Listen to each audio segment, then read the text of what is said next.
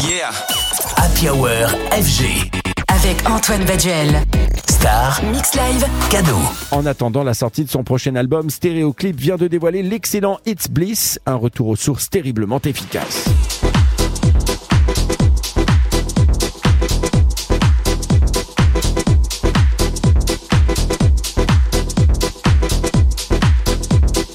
La livraison de ce nouvel album intitulé Reflex est prévue pour le 1er mars et il s'annonce déjà très éclectique au vu des différents titres déjà dévoilés en amont.